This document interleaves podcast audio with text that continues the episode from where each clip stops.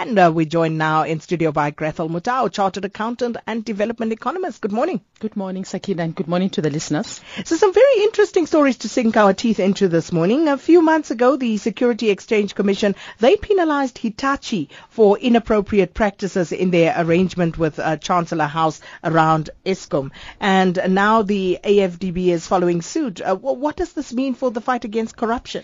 Well, I mean, again, corruption in South Africa is under the spotlight. Yesterday we saw the Transparency International um, saying that uh, South Africa is perceived to be the most corrupt uh, country on the continent. Um, you know, unfortunately, those are perceptions, but perceptions are somebody else's um, reality.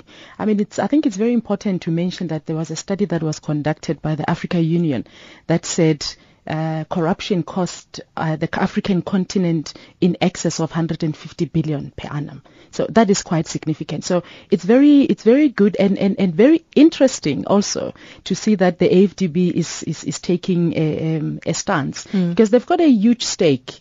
Uh, in, in, in, in fighting corruption um, uh, uh, because you know they're investing a lot of money in making sure that the continent uh, um, um, you know, uh, uh, is able to address some of the, the, the, challenges that they're facing.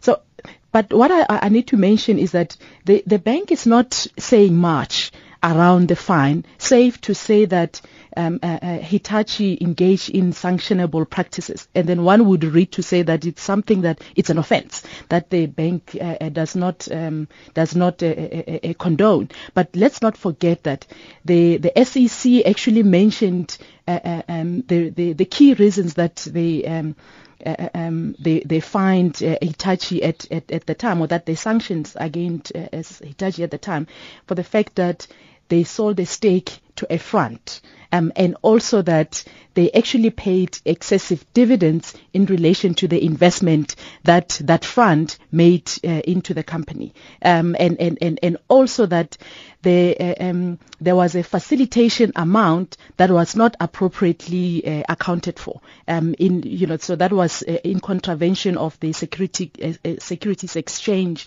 Commission in in the U.S. So what this fine or what this essentially means for Hitachi is that they will not be allowed to access any form of funding from the Africa Development Bank for a period of 12 months. Um, and also, it will only be, this sanction will only be removed once they've um, enha- enhanced their integrity compliance uh, program. Mm-hmm. So it's a very good uh, um, for corruption uh, fight.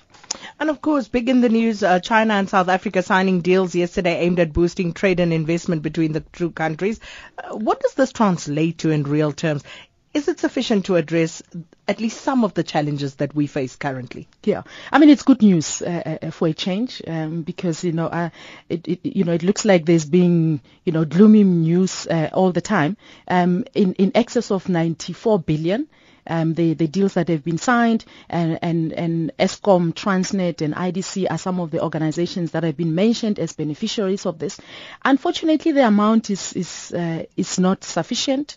Um, we also know that um, there's a BRICS bank as as part of um, as part of us being uh, uh, uh um, in, in, being part of the um, of the BRICS, um, and and and there'll be an amount of 50 billion that we'll be able to uh, to tap into. Not all of it will come to us, uh, but even if it will it will it, it, were to all come to us, it will still not be sufficient.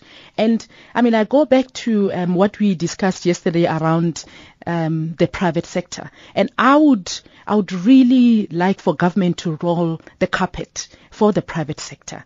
Um, and uh, uh, uh, uh because it's not only the money that is required. I said the money is not sufficient, mm. but it's also the skills, it's the technology that we need from the private sector. But uh, um, let's just interrogate that a little bit. When you say government should roll out the red carpet uh, for the private sector, what what should they do at this point?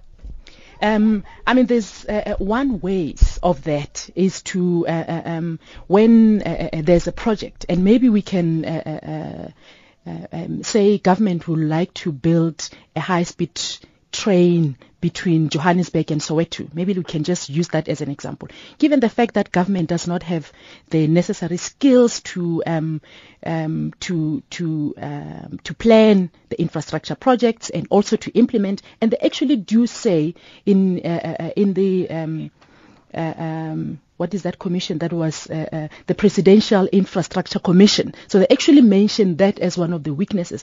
So once uh, um, government now has decided, and together with the private sector, to say, you know what, we actually want to build this high-speed train um, between Soweto and, and, and, Johannesburg, but we need funding, we need the skills, um, and, and, and, you know, how do we move forward? So government can then say, through an open tender process, transparent open tender process, and say, businesses, um, can you tender for this?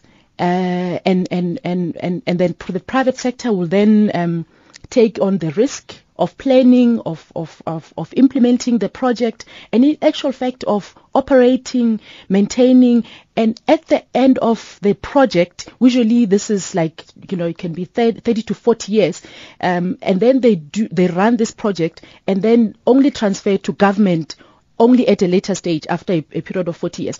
Now, what this does, it allows the private sector to bring in their own cash and also bring in the skills.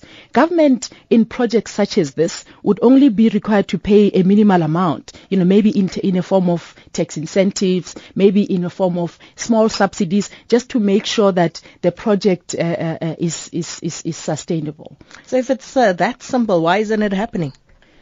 Um, it's it's again that tension. It's complicated. It's, you know, I think it's that tension that you know that exists between private sector and and, uh, uh, and and and the public sector. And again, is that realization to say, do we actually need each other? And I don't think we're at that point yet.